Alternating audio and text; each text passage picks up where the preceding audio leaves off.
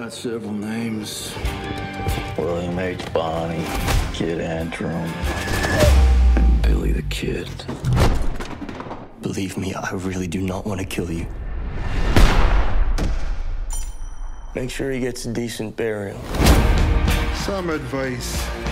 Don't mess up your own life for people who don't matter. It matters to me.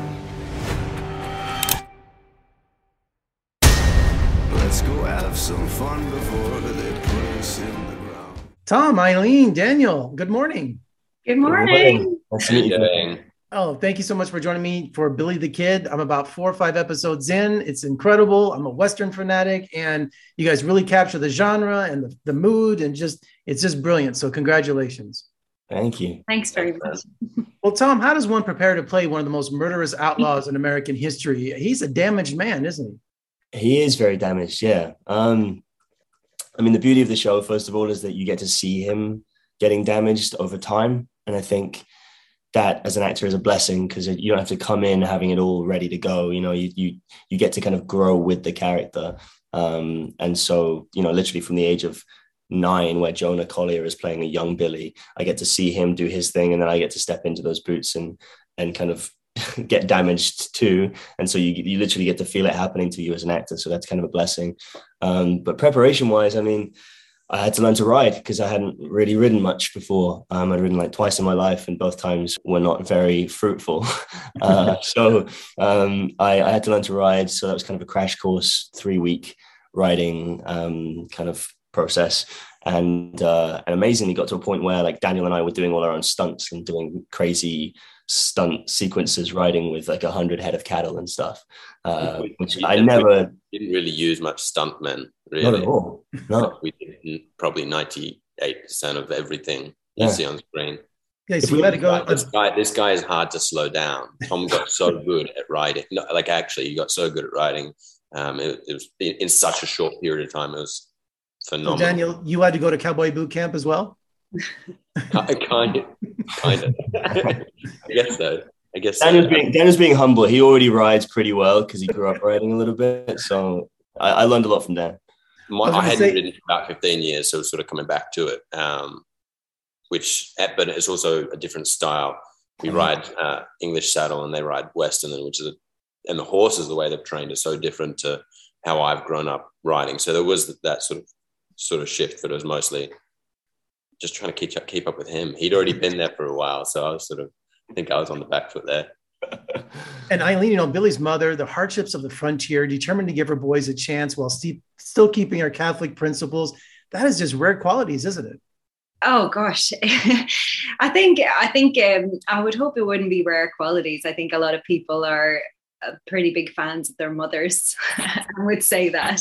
I think it's just maybe a rare situation um, but then again, like, you know, the story of immigration touches so many and it is so relatable. So, um, but it's a phenomenal character. And the idea of getting to play a part like this and taking your family and heading west at this period in history was just a complete joy. I feel like, yeah, it was, it was unbelievable.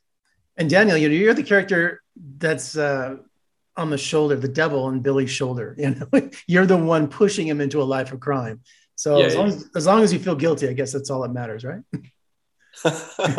I feel guilty about taking him to a life of crime. Or, or more, mostly your character.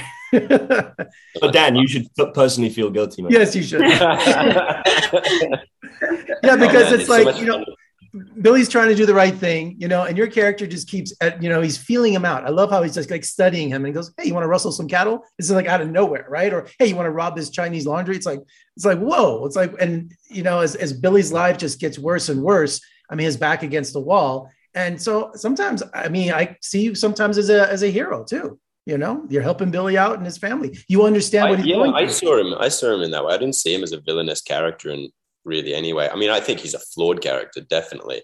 Um, I, I, think he's he's quite awfully racist throughout the story, and he's obviously a, you know he's a thief and a, he's, he's sort of strayed from society, but he's also has his sort of moral code, and he's trying. I, I think with Billy, he's with with he, he's on the search for for somebody he can kind of run with. Um, and I'm, I'm not sure that there was that many people that he sort of found that sort of kinship or uh, has that uh, equality that the, the ability with. Um, and Billy Billy is definitely like there's the, the there's brotherhood like beyond just even a skill level. Um, there's something deeper to their relationship, and maybe it's I couldn't ever I never fully understood. I think it's so many different things, but I think it initially starts with um, meeting Billy at the time of his life where he's lost his mother and his father, and um, that sort of kinship of um, he's Jesse's lost his father and mother to to to suicide, and I think that's that's sort of like the first first bond as far as on, on an emotional core, but then they share so many a love for adventure and uh, you know skill and, and ability, and I think they're also both probably maybe a little bit more acute than some of the the other guys that they're running with. They have they have ideas, they have plans. He teaches them survival. That's what I saw. Teaches them survival, yeah. Right. They're both. I mean, they're both surviving because they're both young men who are kind of lost, right? Then, like, I, I feel there's a the, the thing the brotherhood, the word of brotherhood that Daniel said is, is kind of hits the nail in the coffin. That's that's they're brothers, but they also loathe each other at times, like brothers often do. You know? Yeah, it's And- complicated. Yeah.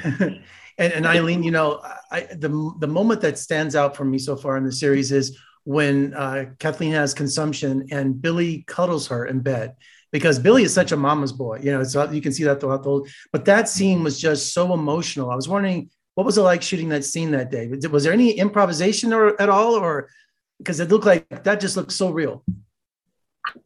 Oh well, it's a real joy to be able to do a scene with. I'm just looking like the Brady Bunch of where he is on my thing to do a scene with uh, Mr. Tom Blyth. Like, um, I, you know, I, it was just felt everything felt so natural. I completely. It's amazing how you can suspend the belief that that just felt very real in that moment, and I it felt like telling saying goodbye. And it's also like the moment where Kathleen really was more vulnerable in a way that she never really was. You know, you can, her vulnerability is apparent, but she had such strength with it. And in those last moments to like have Billy really looking after her as opposed to the She, she Yeah. never gave up. She's like, I'm not ready No, to go. I mean, she was fighting and fighting. right to the very end. and And such a role model. know? and then and then made it okay for him you know Mhm. what i mean didn't want to go and then said i'm gonna go and you're gonna be fine like the, even in those moments like that maternal instinct and who they were and everything but yeah it was, it Stay was away from that, Jesse. Yeah. well i didn't meet him so i didn't I know, know. oh hey. I I wonder if she would approve of oh, I didn't. Oh, no, of course she wouldn't. no way. In what world would she ever approve of Jesse? And she would know too. She would know, Billy, where are you at at all hours of the night? You know, what Yeah, you getting right. this new clothes and how are you paying for everything? You know, typical nosy mother. She would have known what was going on. yeah And in our final moments here, you know, Tom, I love uh, how you handled the gun when you shot the snake. I mean, that looked like you took practice. You even had your taxi driver moment in front of the mirror. I love that. That was- I, appreciate you noticing the taxi driver.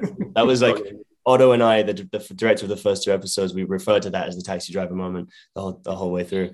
Um, yeah, that it took a lot of practice to be honest. It was um, I, I still practice this day. I have a practice a practice uh, pistol, like a block of aluminium, aluminum uh, uh, at home in, in Brooklyn. Yeah, translate for you. Uh, and I, I still practice. You know, for a potential season two coming up. You know, I'm I'm always practicing, and it also becomes like a a stress ball almost, you know, like I found it after a while, it became very Mhm. addicted to it. And I, I now, and, and Daniel and I would like in between takes, we, we, you know, show off and like, Drop guns. yeah, it's got guns and, and, and it's amazing. Like you get so used to your weapon as your kind of, you know, it's, it's attached to your hip and it's, it's your like, in that world, it's your best friend and it's the thing that's going to save you. And uh, it's funny when you switch guns or when Daniel and I would switch and practice very safely with, with uh, prop supervision, um, it, you feel like this alienation and you can see how how attached these cowboys would have been to their weapon as their kind of like first line of protection you know it was it was it was their thing and it was almost like an extension of their arm well, Yeah, the subtle differences of, of the, the length of the gun, the Right. shortness, the weight, like it, all of that changes how how you can spin it. Um, But Yeah. when he did that, when he shot that snake, Avon, as one that was in the tent, we all did go, Whoa, That's very that's some method acting right there. and it was a real snake too. Yeah. No, No. kidding, Well, kidding. Well, congratulations, everybody, on a wonderful series, and I enjoyed it immensely. And uh, let's talk again soon for season two. All right. Awesome. Oh, hell yeah. so much. Take care. Thanks so much. Cheers. Bye. Thanks, mate.